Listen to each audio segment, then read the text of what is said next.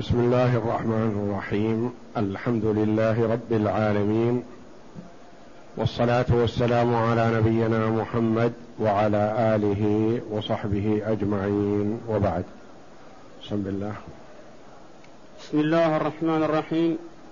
قال المؤلف رحمه الله تعالى الحديث الثامن بعد الثلاثمائة.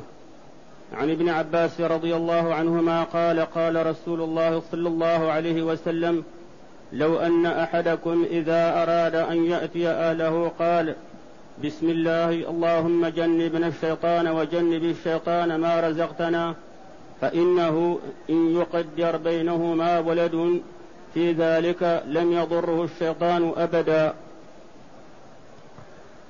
هذا الحديث توجيه كريم من النبي صلى الله عليه وسلم للأمة. يقول عليه الصلاة والسلام لو أن أحدكم أي أي واحد من أفراد المسلمين إذا أراد يعني عند إرادته إذا أراد أن يأتي أهله يكني عليه الصلاة والسلام لأنه عليه الصلاة والسلام حيي أشد حياء من البكر في خدرها عليه الصلاة والسلام.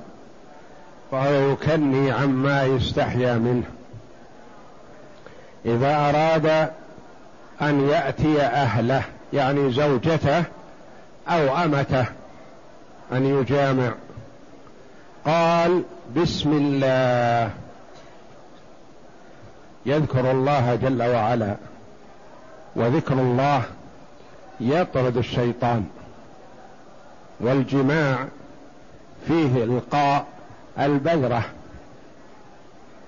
الحبة النطفة التي يزرعها في الرحم. كما قال الله جل وعلا نساؤكم حرث لكم المراه مزرعة لزوجها يزرع فيها. بسم الله. اللهم جنبنا الشيطان. يعني أبعده عنا. لا يشاركنا فيما نحن فيه. لأنه ورد أن الشيطان يأتي عند الرجل وهو يجامع أهله. فإن ذكر الله انخنس وبعد. وإن لم يذكر الله التف الشيطان على إحليله فيجامع معه. اللهم جنبنا الشيطان وجنب الشيطان ما رزقتنا ما ترزقنا إياه في هذه اللحظة وهذه الحال أبعد عنه الشيطان. فيه استشعار بأن المؤمن حال جماعة ما يقضي وطره وشهوته فقط وإنما يستشعر أنه يزرع يستشعر أنه يطلب الولد الصالح ذكرا كان أو أنثى. يستحضر أنه في هذه الحال مبدأ الولد. وأنه يسمي الله جل وعلا على هذا الإلقاء وهذه النطفة التي يزرعها في هذا الرحم لتكون أول شيء أول حال لها عند إلقائها على ذكر الله جل وعلا. مثل المرء إذا أراد أن يغرس نخلة مع الفرق العظيم بين الاثنين حينما يضعها في حفرتها يقول بسم الله يامل بركة هذه النخلة أو هذه الشجرة. فالولد الصالح لا يعدله شيء. الولد الصالح ذكرا كان أو أنثى قرة عين لوالديه. الولد الصالح ينفع والديه حيين وميتين. ينفعهما هو وعقبه وذريته. كما قال عليه الصلاة والسلام إذا مات ابن آدم انقطع عمله إلا من ثلاث صدقة جارية أو علم ينتفع به أو ولد صالح يدعو له. فهو يستشعر حينما يقضي وطره بأنه ما قصد قضاء الوطر وما قصد الشهوة وما قصد إلا الحرث والزرع النافع في الدنيا والآخرة. وجنب الشيطان ما رزقتنا فإنه إن يقدر بينهما ولد لأن المرء لا يدري في أي مرة من مرات الجماع يقدر فيها الولد. يتحرى وفي كل مرة يقول لعلها هذه. فيسمي ويعتني بذلك فإنه يقدر بينهما ولد يعني في هذه الحال في ذلك لم يضره الشيطان أبدا. يسلم من الشيطان يكون ولد صالح. يكون ذرية طيبة. يكون سمي الله عليه عند إلقائه. فيستمر على ذكر الله. لم يضره الشيطان. قال بعض شراح الحديث رحمة الله عليهم لم يضره في بدنه يعني ما يصيبه صرع. لا يضره الشيطان لا يغمزه وينحزه حين ولادته. لأنه ورد أن المولود إذا سقط في الأرض نحزه الشيطان فصرخ. قالوا فتلك الصرخة التي يصرخها حينما يولد من نحزة الشيطان. وبعض شراح الحديث رحمة الله عليهم قال ما ينبغي لنا أن نقيد. يقول عليه الصلاة والسلام لم يضره الشيطان لم يضره الشيطان. قال بعضهم لو قلنا لم يضره مطلقا معناه صار معصوم. والعصمة ما تكون لعامة الناس والناس كلهم إن الأنبياء ونقول ما تلزم العصمة ويسلم من الشيطان يعني حتى وإن حصل منه شيء ما من الذنوب أو من المعاصي سريعا ما يرجع ويتوب ما يتسلط عليه الشيطان. ما يتمكن منه يصيب منه بعض الشيء لكن بسرعان ما يسلم منه فلا يضره ضررا يبقى أثره. لأن الله جل وعلا وصف عباد الرحمن أنهم إذا مسهم طائف من الشيطان تذكروا يعني يصيبه ما يصيبه لكن سرعان ما يتذكر ويتعظ ويرجع إلى الله ويتوب إليه. ثم المؤمن أحيانا يكون بعد الذنب أحسن حالا منه قبل الذنب لأنه يقع منه بعض الذنوب ثم يرجع ويندم ويستغفر ويحدث عمل صالح ويكثر من ذكر الله فتكون حاله بعد الذنب أحسن من حاله قبل الذنب. إصابة الشيطان بمعنى أنه والله أعلم لا يتمكن منه ولا يسيطر عليه ولا يكون من جنده وإنما إن مسه بشيء ما سرعان ما يسلم منه بإذن الله. وهذا توجيه كريم من النبي صلى الله عليه وسلم للأمة. وصدق عليه الصحابي رضي الله عنه. يقول إي والله ما ترك خيرا إلا وأمرنا به ولا شرا إلا وحذرنا منه عليه الصلاة والسلام. وما ترك شيئا إلا وأعطانا منه علم. يقول له اليهودي حتى الخرعة علمكم نبيكم. قال إي والله حتى الخرعة. كيف نقدم أي الرجلين عند الدخول إلى قضاء الحاجة؟ وماذا يقول المرء عند الدخول لقضاء الحاجة؟ وماذا يقول عند الخروج؟ علمنا آداب الخرعة آداب قضاء الحاجة. وهذا باب من أبواب الفقه الإسلامي. قضاء الحاجة والآداب التي ينبغي للمؤمن أن يتقيد بها. لأنه إذا دخل قائلا بسم الله صار ستر بينه وبين شياطين الجن. لأن شياطين الجن مأواهم القاذورات والمحلات الخبيثة الحمامات وأماكن قضاء الحاجة. فإذا دخل المسلم وكشف عن عورته إن كان قد ذكر الله انستر عنهم. ما يرونه. وإن كان لم يذكر الله أخذوا يضحكون على عورته. يرونه. فستر ما بيننا وبينهم ذكر الله جل وعلا. فيرشدنا صلى الله عليه وسلم أن المرء ينبغي له أن يستشعر ذكر الله جل وعلا دائما وأبدا. حتى في غا في حال انشغال الإنسان بقضاء وطره.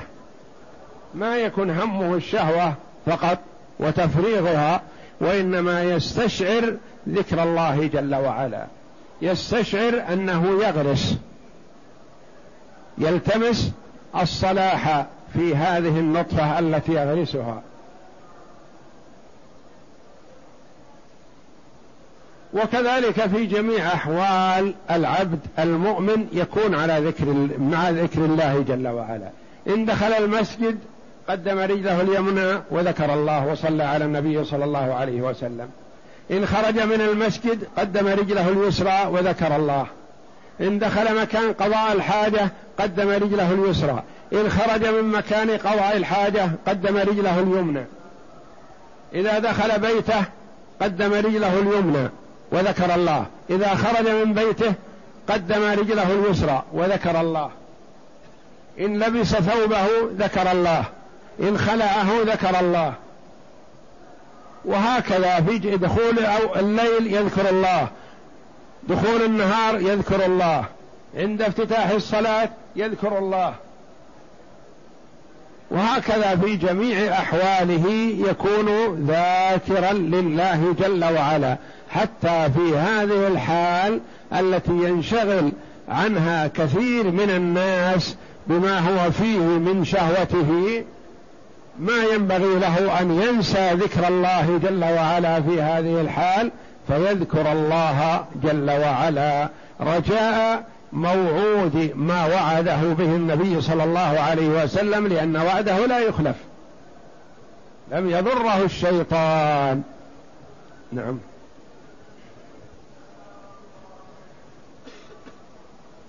المعنى الإجمالي.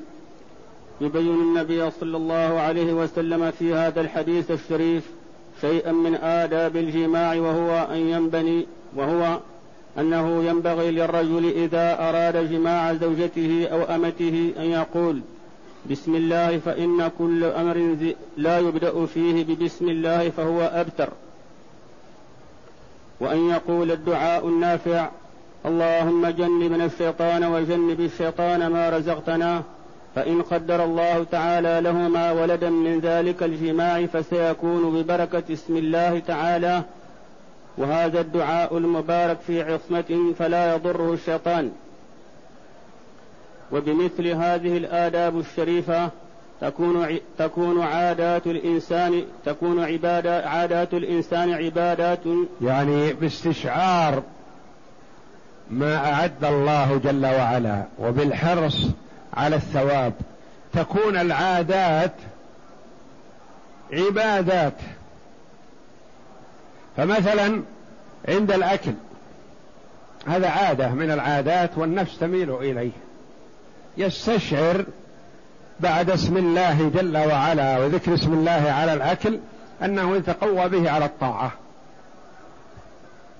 فيكون عبادة أكله عبادة. عند وضعه رأسه على وسادته لينام. يذكر الله جل وعلا.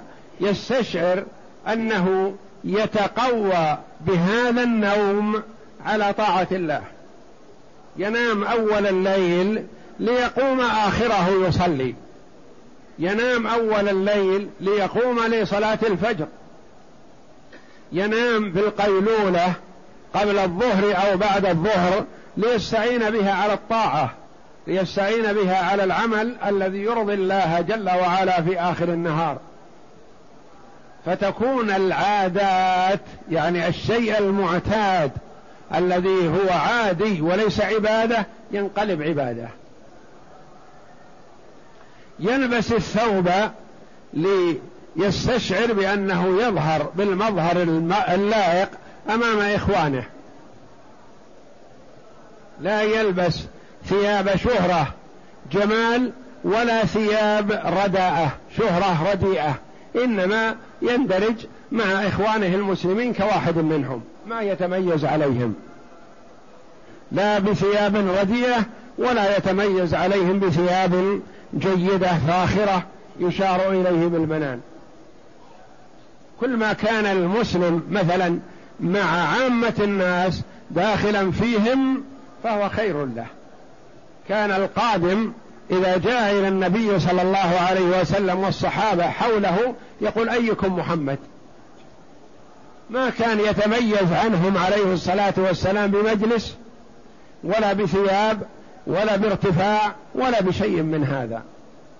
يقف الواقف عليهم ما يميز أيهم الرسول عليه الصلاة والسلام الذي هو أفضل الخلق على الإطلاق.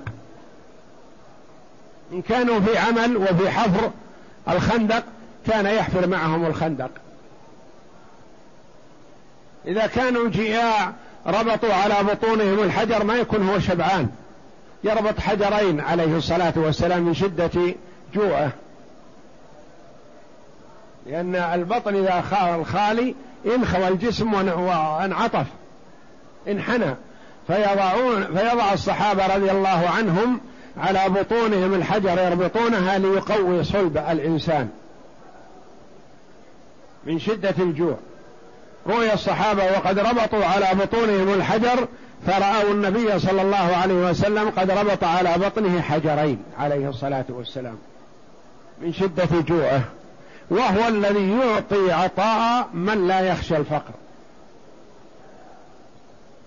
أعطى رجلا مئة من الإبل ومئة من الإبل ومئة من الإبل ثلاثمائة من الإبل لرجل واحد في مجلس واحد ويبيت الشهر والشهر والشهر ما أوقد في ناره نار عليه الصلاة والسلام.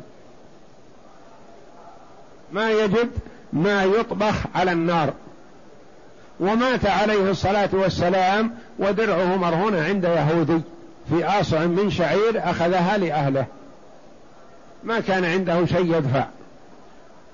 توفي عليه الصلاة والسلام ولحق بربه وهو لم يسدد. ما استطاع. سدد قيمة الشعير أبو بكر الصديق رضي الله عنه بعد وفاة النبي صلى الله عليه وسلم. فما كان الرسول عليه الصلاة والسلام يتميز عن أصحابه رضي الله عنهم وأرضاهم. فيكون المؤمن في جميع أحواله في لباسه في ممشاه في مأكله في منامه يستشعر أنه يتقرب إلى الله جل وعلا. فإذا استشعر هذا انقلبت عاداته عبادات لأن النوم عادة ما يستغني عنه الجسم. الأكل عادة لا بد منه. فينوي بنومه كذا وينوي بأكله كذا وينوي بلباسه كذا إلى آخره. وكما روي عن عائشة رضي الله عنها أنها قالت إني والله أحتسب نومتي كما أحتسب قومتي. تنام محتسبة لأجل تقوى بهذا النوم على الطاعة. محتسبة له عند الله جل وعلا. كما تحتسب القيام لصلاة الليل. وكذلك المؤمن يحتسب عند الله أكله بأنه يأكل ليتقوى على الطاعة. يتسحر ليتقوى به على الصيام. وسماه الرسول عليه الصلاة والسلام السحور. لأنه تقون على العبادة الغد المبارك. هلم يقول للصحابي هلم إلى الغد المبارك. أكلة السحور. فبالنية والاحتساب واستحضار عبادة الله جل وعلا تنقلب عادات المسلم عبادات. يعني يؤجر عليها وهي عادة. نعم. وبمثل هذه الآداب الشريفة تكون عادات الإنسان عبادات حينما تفتقر بالآداب الشرعية والنية الصالحة في إتيان هذه الأعمال. تنبيه وكما قال عليه الصلاة والسلام وفي بضع أحدكم صدقة. يعني جماع الرجل لزوجته مع الاحتساب يكون صدقة. قالوا يا رسول الله تعجب الصحابة رضي الله عنهم. يا رسول الله يأتي أحدنا شهوته ويكون له فيها جر قال أرأيتم لو وضعها في الحرام أكان عليه وزر فإذا وضعها في الحلال كان له أجر. نعم. ذكر القاضي عياض أنه لم يحمل هذا الحديث على العموم في جميع الضرر والوسوسة والإغواء. ذكر ابن دقيق العيد أنه يحتمل حمله على عموم الضرر حتى الدين يعني أنه يسلم منه من الشيطان فلا يضره لا في دينه ولا في بدنه. نعم. ويحتمل أن يوقي خاصا بالنسبة للضرر البدني. لم يضره الشيطان يعني في بدنه يعني يسلم من الصرع يسلم من مس الجن. نعم. وقال هذا أقرب وإن كان التخصيص على خلاف الأصل لأننا لو يقول وإن كان التخصيص على خلاف الأصل لأن الأصل أن ما جاء عن الله جل وعلا وعن رسوله صلى الله عليه وسلم أنه ما يخصص ما يخصص. الأصل فيه العموم كما قال الله جل وعلا إن هذا القرآن يهدي للتي هي أقوم.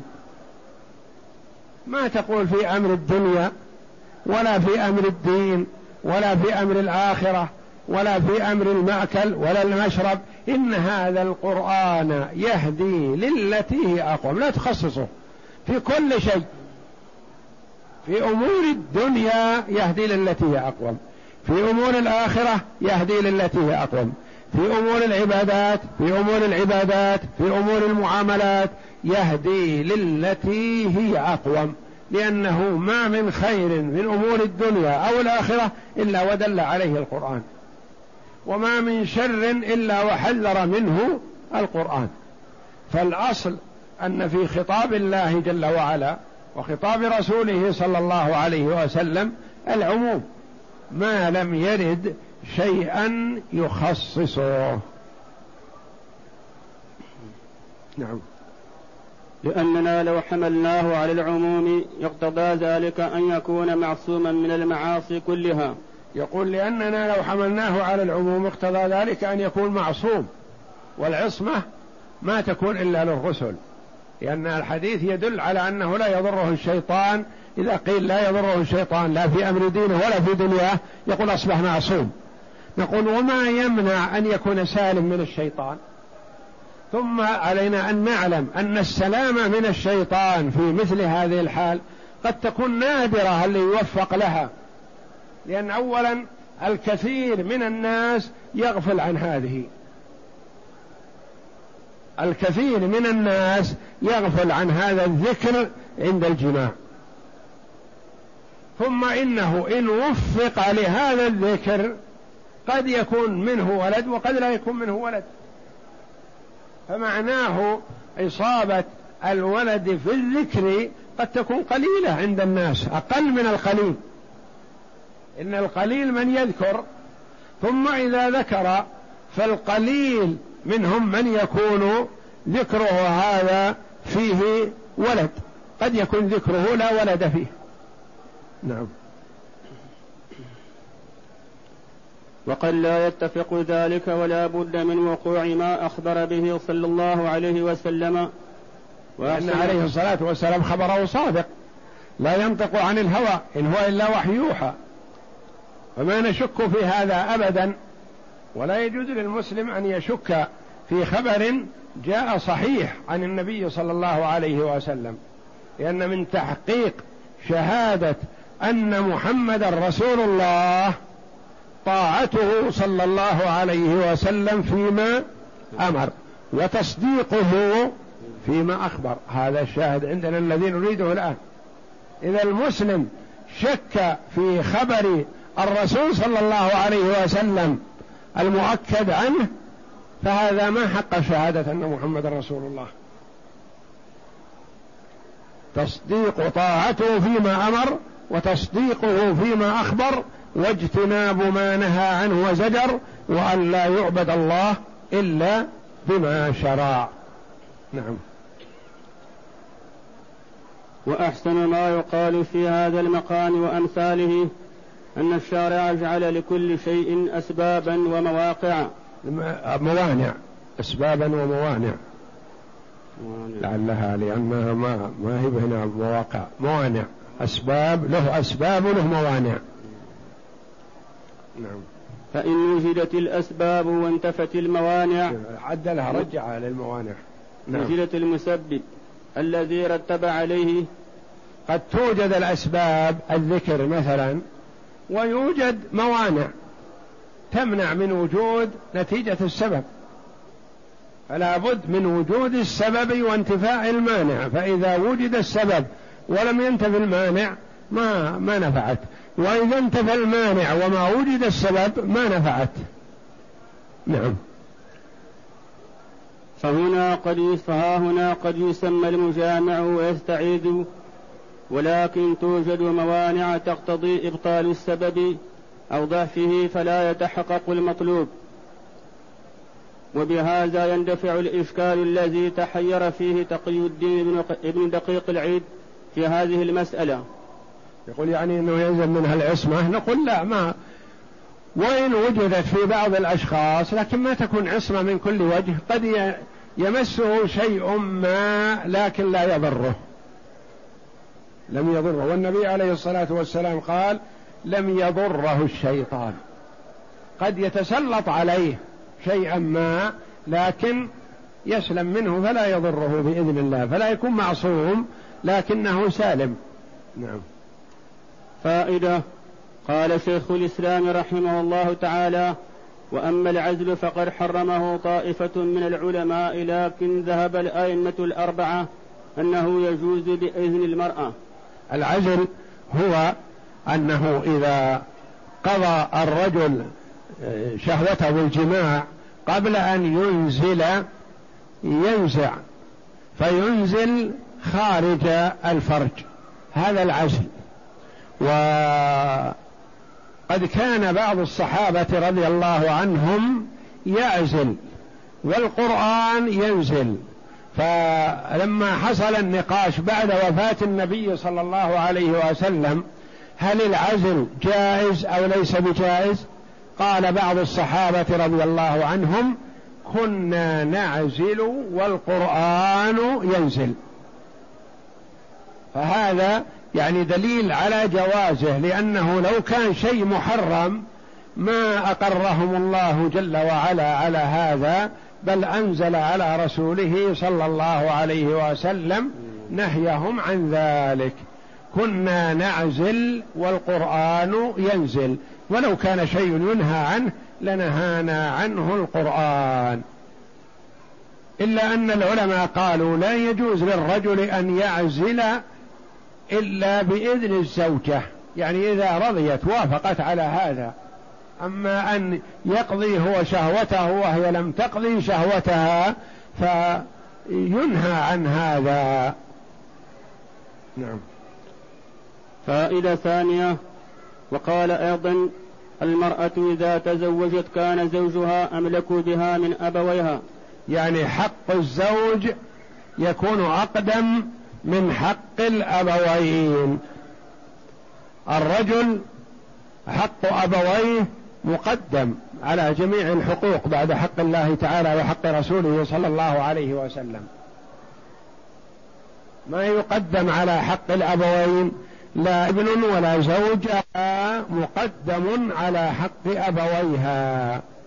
فإذا أمرها زوجها بالسفر معه ورفض أبواها أو أحدهما فتسافر مع الزوج ولا يكون في ذلك عقوق. لأن حق الزوج مقدم. إذا أرادها الزوج وأراد الأبوان أو أحدهما أن يمنعاها من الزوج فلا تمتنع بل تذهب مع زوجها ولو كان في ذلك معصية لأبويها لأن عليها أن تطيع زوجها ولا تطيع أبويها في معصية زوجها. لأنها إذا عصت زوجها فقد عصت الله. وإذا بات زوجها غضبان عليها غضب الله جل وعلا عليها. ولعنتها الملائكة حتى تصبح. وإذا غضب عليها أبواها فلا. لأن المرأة تكون في طاعة أبويها قبل أن تتزوج. فإذا تزوجت قدم حق الزوج على حق الأبوين. فلو منعها زوجها من زيارة أبويها وجب عليها أن تمتنع. ولو كان أحد أبويها مريض في المستشفى وأرادت زيارته ومنعها زوجها يجب عليها أن تمتنع وهي في هذا طائعة غير عاصية. ولا تعصي زوجها فتخرج من البيت بدون إذنه ولو لزيارة أبويها. نعم. وطاعة زوجها عليها أوجب فليس لها أن تخرج من منزله إلا بإذنه سواء أمرها أبوها أو أمها باتفاق الأئمة. وإذا أراد الرجل أن ينتقل بها من مكان إلى مكان آخر مع قيامه بما يجب عليه وحفظ حدود الله فيها ونهاها أبوها عن طاعته في ذلك فعليها أن تطيع زوجها دون أبويها فإن الأبوين هما ظالمان ليس لهما أن ينهي أن ينهياها عن طاعة بمثل هذا الزوج.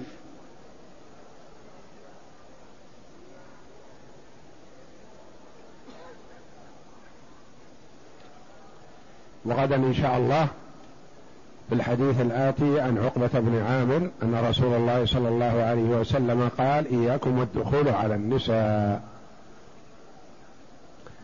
والله أعلم وصلى الله وسلم وبارك على عبده ورسول نبينا محمد وعلى آله وصحبه أجمعين.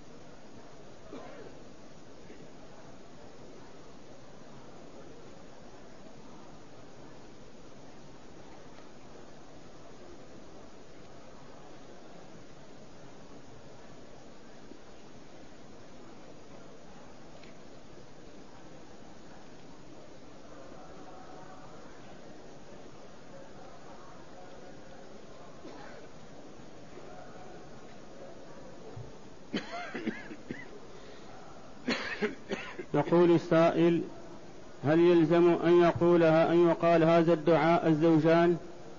وإن قالته الزوجة هل يكفي؟ لعل المقصود والله أعلم ذكر الله جل وعلا وغالب خطاب النبي صلى الله عليه وسلم للرجال والنساء يدخلن تبعا فيحسن أن يقوله الرجل والمرأة. وإذا نسي الرجل أو ذهل أو غفل فتقوله المرأة وذلك خير.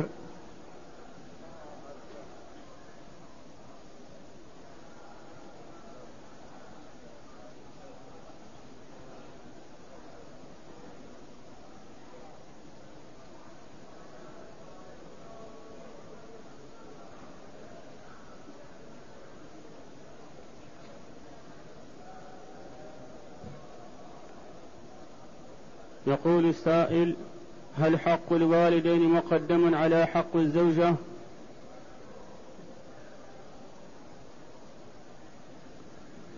حق الوالدين أهو مقدم على حق الزوجة هذا فيه تفصيل. من ناحية البر والطاعة والاحترام فحق الوالدين مقدم.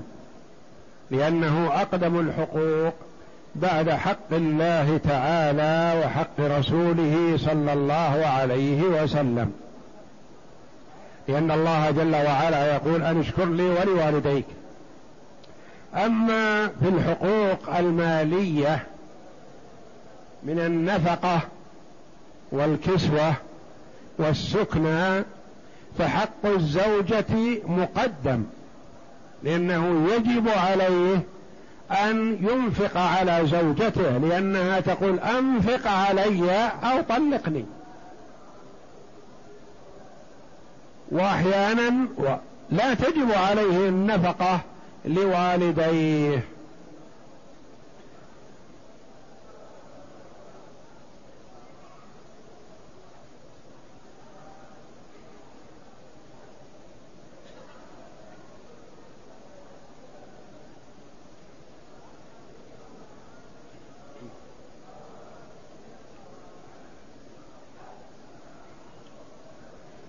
يقول السائل رجل له أبنان لا يصليان ويسكنان معه في نفس في نفس العمارة وقد بذل كل ما يستطيع من نصح وإرشاد وتوضيح لهما من أجل الصلاة إلا أنهما لم يستجيبا وهم رجال كبار فهل له أن يقطعهما ويهجرهما ولا يتصرف بهما؟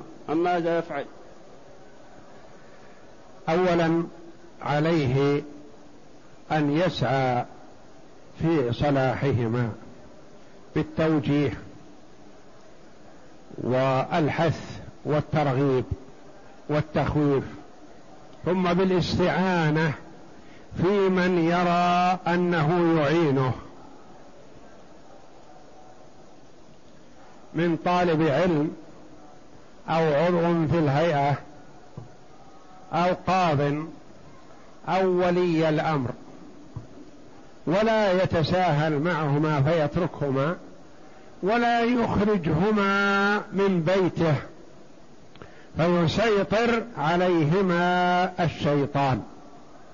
عليه أن يسعى نحوهما بما يستطيعه ويستعين بمن يعينه. فولي الأمر يعينه. من واجب ولي الأمر الأخذ على يد من لا يصلي يلزم بالصلاة فإن أبى يستتاب فإن تاب وإلا قتل. العهد الذي بيننا وبينهم الصلاة فمن تركها فقد كفر. وينبغي للإنسان أن يكون وسطا بين الشدة واللين. لأن كون الإنسان ما يكترث وما يبالي بولده يصلي أو لا يصلي سيان ويقدم له الطعام والشراب والكسوة والسكن ويخدمه ونحو ذلك وهو لا يصلي هذا سيء ولا يجوز وهذا إهمال وهذا تضييع لأمر الله جل وعلا في قوله تعالى يا أيها الذين آمنوا قوا أنفسكم وأهليكم نارا وقودها الناس والحجارة. أو كونه يشدد عليه وعند أول ما يحصل منه المخالفة يطرده من البيت ويقول لا أراك وأنا أتبرى منك ولست بولدي ونحو ذلك هذا قد يكون فيه إعانة للشيطان عليه. يذهب فيتولاه قرناء السوء فيهلك. فالمؤمن يكون وسطا بين الشدة واللين. لا تغلب عليه الشدة ولا تغلب يغلب عليه اللين فيتساهل ويفرط. يكون وسطا بينهما ويستعين بمن يعينه ويتضرع إلى الله جل وعلا بالدعاء وقت السحر وأوقات الإجابة بين الأذان والإقامة لعل الله أن يصلحهما. والنبي صلى الله عليه وسلم لما اشتد عليه أذى الكفار في مكة دعا الله جل وعلا اللهم أيد الإسلام بأحب العمرين إليك. لأن كل واحد منهما عنده شدة وغلظة وقسوة وتمكن. وإذا صار في صف المسلمين قووا ونشطوا. من هما العمران؟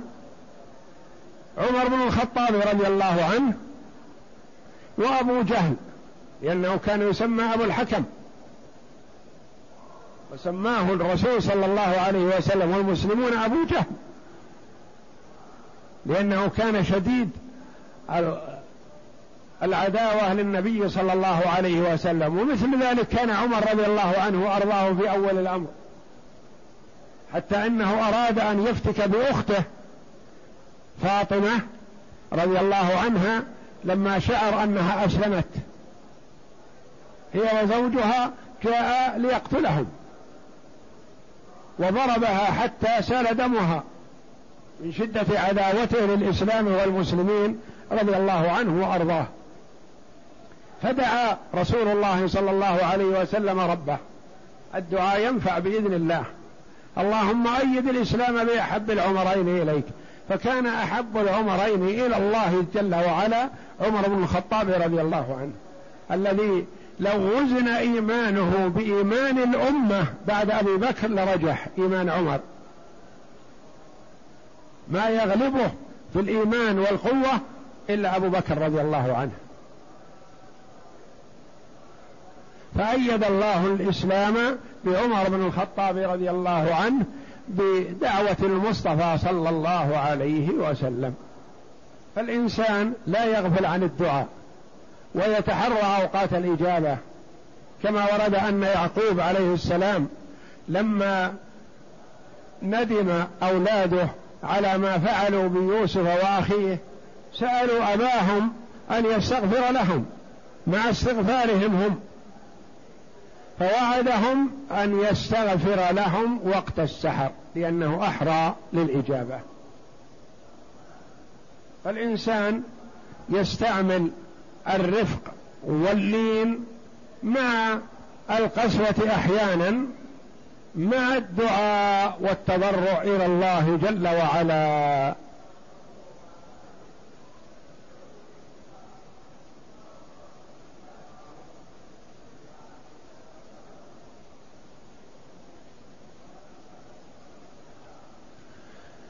يقول السائل أنا قدمت الحلقة قبل تأدية العمرة والآن قد أديت العمرة ولله الحمد ولم أجد ما أحلق ولا ما أقصره فماذا أفعل؟ نقول أمر الموسى على رأسك ويكفيك. تمر الموس على الرأس أخذ شيئا أو لم يأخذ؟ لأن الله جل وعلا يقول فاتقوا الله ما استطعتم. وهذا هو الذي في وسعك واستطاعتك. مر المؤس على رأسك ويكفيك هذا. والحمد لله.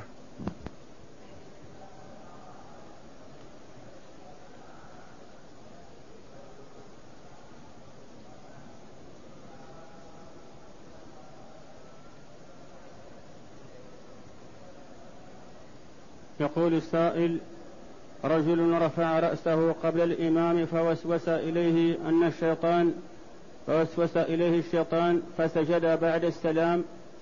هل عمله هذا صحيح؟ إذا رفع رأسه قبل الإمام سهوا فعليه أن يرجع. إلى إلى الرفع إلى ما هو عليه سجود أو ركوع. ثم يرفع بعد الإمام. فإن كان دخل مع الإمام من أول الصلاة فليس عليه سجود سهو. وإن كان فاته شيء من الصلاة وقام يقضي ما فاته فيأتي بسجود السهو الذي سهى فيه مع الإمام وبعد الإمام فيما انفرد به. فالذي دخل مع الإمام من أول الصلاة ولم يكن مسبوقا بشيء ليس عليه سجود سهو. الإمام يتحمل ذلك عنه. فإن كان مسبوقا بركعة أو ركعتين ثم سهى في الركعتين أو الثلاث التي أدرك مع الإمام أو سهى في الركعة التي قام يقضي بعد سلام الإمام فيسجد للسهو عند سلامه قبل السلام أو بعد السلام.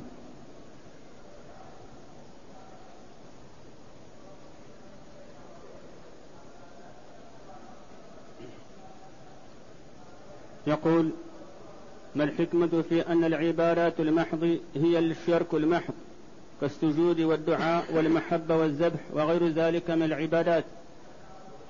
نعم العبادات حق الله جل وعلا. فإذا صرفت حق الله جل وعلا لغيره فقد أشركت لأن حق الله العبادة الصلاة والركوع والسجود والذبح والدعاء والتضرع والتوكل والاستغاثة والاستعاذة كل هذه حقوق الله. وصرف حق الله لغير الله شرك أكبر. لأن صرف حق المخلوق لمخلوق آخر ظلم. ولا يجوز لكن ما يصل إلى حد الشرك. لأن المخلوق ليس له حق في العبادة. وحق العبادة لله. فإذا صرفت حق الله لغير الله فقد عبدت غير الله. فإذا كان شرك أكبر مخرج من الملة والعياذ بالله.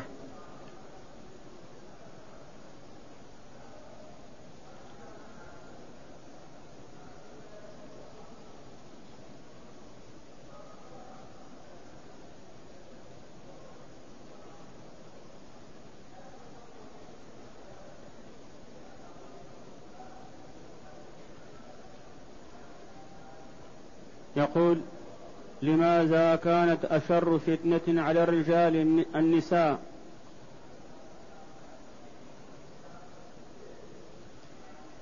نعم لشدة ميل الرجل إلى المرأة فلذا يفتتن بها. والله جل وعلا قال إن من أزواجكم وأولادكم عدوا لكم. من بعض الزوجات يفتتن بها الرجل فتكون عدوا للرجل تصرفه عن طاعة الله. والشيطان يحبل لابن آدم فيما يحبه فيما يحبه. الشيطان اللعين يحبل لابن آدم في الشيء الذي يميل إليه أكثر. مثل ما إذا أراد الإنسان أن يحبل لكلب عقور أو لفارة أو لشيء ما ماذا يضع له يضع له شيء يحبه أو شيء يكرهه؟ يضع له شيء يحبه لأجل أن يصيده فكذلك اللعين الشيطان إذا أراد أن يحبل لابن آدم يأتيه فيما يحب. بعض الناس ميله إلى إلى المال وجمع المال من حلال أو حرام يحمل له في هذا الطريق. وبعض الناس ميله إلى الشهوة وقضاء الوطر يحبل له بالنساء. وبعض الناس مثلا يميل إلى النوم والكسل والخمول. ولا ليس له نظر في التطلع أو في أمر من الأمور الأخرى. فيحبل له بهذا فيجعله ينام عن الصلاة ينام عن طاعة الله ينام عن إعانة إخوانه المسلمين ينام عن النفع العام الذي ينتفع به غيره. يكون كسلان لا خير فيه. وهكذا الشيطان فالنساء هن حبائل الشيطان وهن وهن أشد فتنة وأول فتنة وقعت في بني إسرائيل بسبب النساء. وكذلك هذه الأمة تقع فيها الفتنة بسبب النساء تبرج النساء وميل الرجال والنساء ومطالعتهن والنظر فيهن يصرف المرأة عن طاعة الله جل وعلا.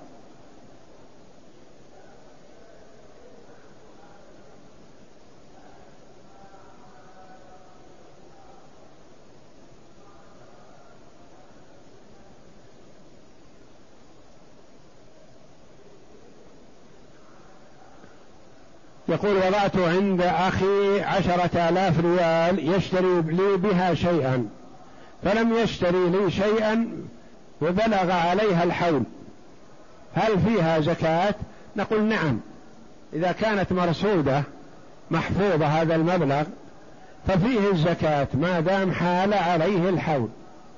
حتى لو كانت معدة للشراء ما دام ما اشتري بها شيء ففيها الزكاة. فمثلا أنت تجمع دراهم من أجل أن تشتري أرض للسكن. فبلغت نصاب هذه الدراهم وحال عليها الحول ولم تشتري أرض للسكن. فيها الزكاة.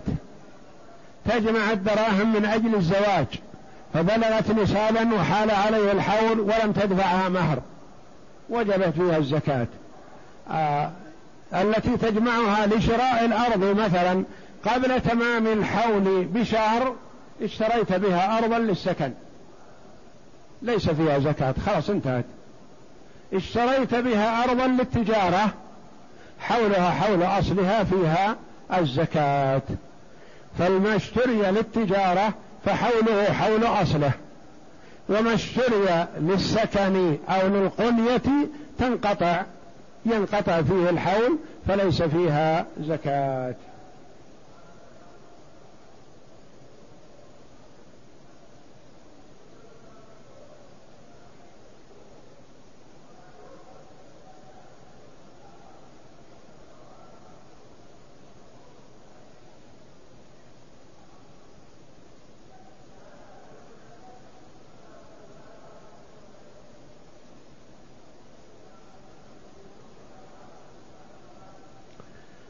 يقول عرض علي شخص أن يقدم لي خدمة في أحد الدوائر الحكومية مقابل عشرين ألف ريال أدفعها له. وأقول إذا كانت عشرين الألف هذه رشوة إذا كان هو يعمل في نفس هذه الدائرة مثلا ويأخذ منك هذا المبلغ ويمشي معاملتك أو ينقل ابنتك أو نحو ذلك هذه رشوة محرمة. وأما إذا كان سيبني المجهود بجاهه مثلا وهذه مقابل أتعابه ومقابل مراجعته فلا تدخل في الرشوة مثلا. يعني مثل ما يمشي معاملة يتابعها في البلدية أو في الكهرباء أو في المواصلات أو غير ذلك ويأخذ منك حق التعقيد. ولا شك أن هذا مثلا معقد يأخذ ألف ريال لكن قد لا ينجز. والآخر ذو جاه ومعرفة وحسن طريقة في آه، تخليص المعاملة. يقول أنا لا أقبل إلا عشرة آلاف. تعطين عشرة آلاف أمشي معاملتك بإذن الله. أتولاها. والأول يأخذ منك ألف. فأعطيت الثاني عشرة هذا مقابل أتعابه ومقابل عمله. أما إذا كان سيدفع منها رشوة للموظفين فهذا حرام ولا يجوز.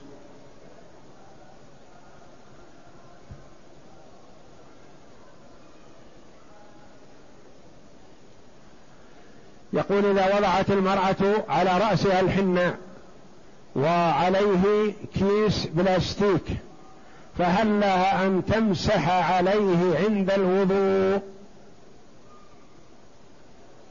والجواب ليس لها ذلك لأن كيس البلاستيك لا يأخذ حكم الخمار ولا يأخذ حكم العمامة بالنسبة للرجال بل لابد من إزالته ومسح ما تحته لأن الكيس يوضع ويرفع بسهولة فتمسح ما تحته.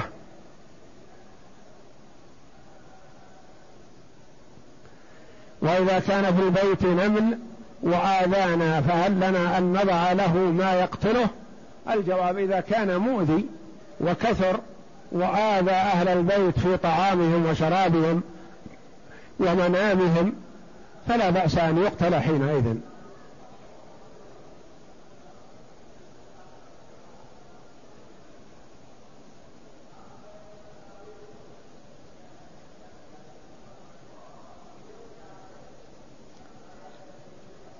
يقول جئت إلى مكة معتمرا وجلست فيها ثلاثة أيام. فإذا فاتتني الصلاة مع الجماعة صليتها قصرا لكوني مسافر. الجواب لا بأس عليك.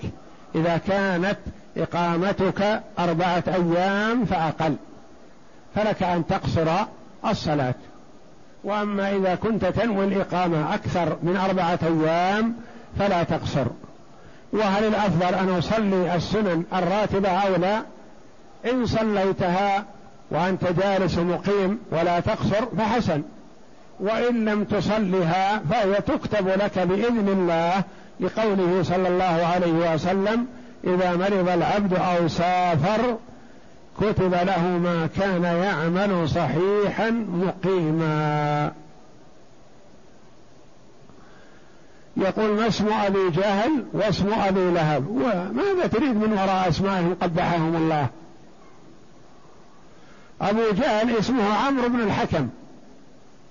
أو أبو الحكم. آه وأبو لهب اسمه عبد العزى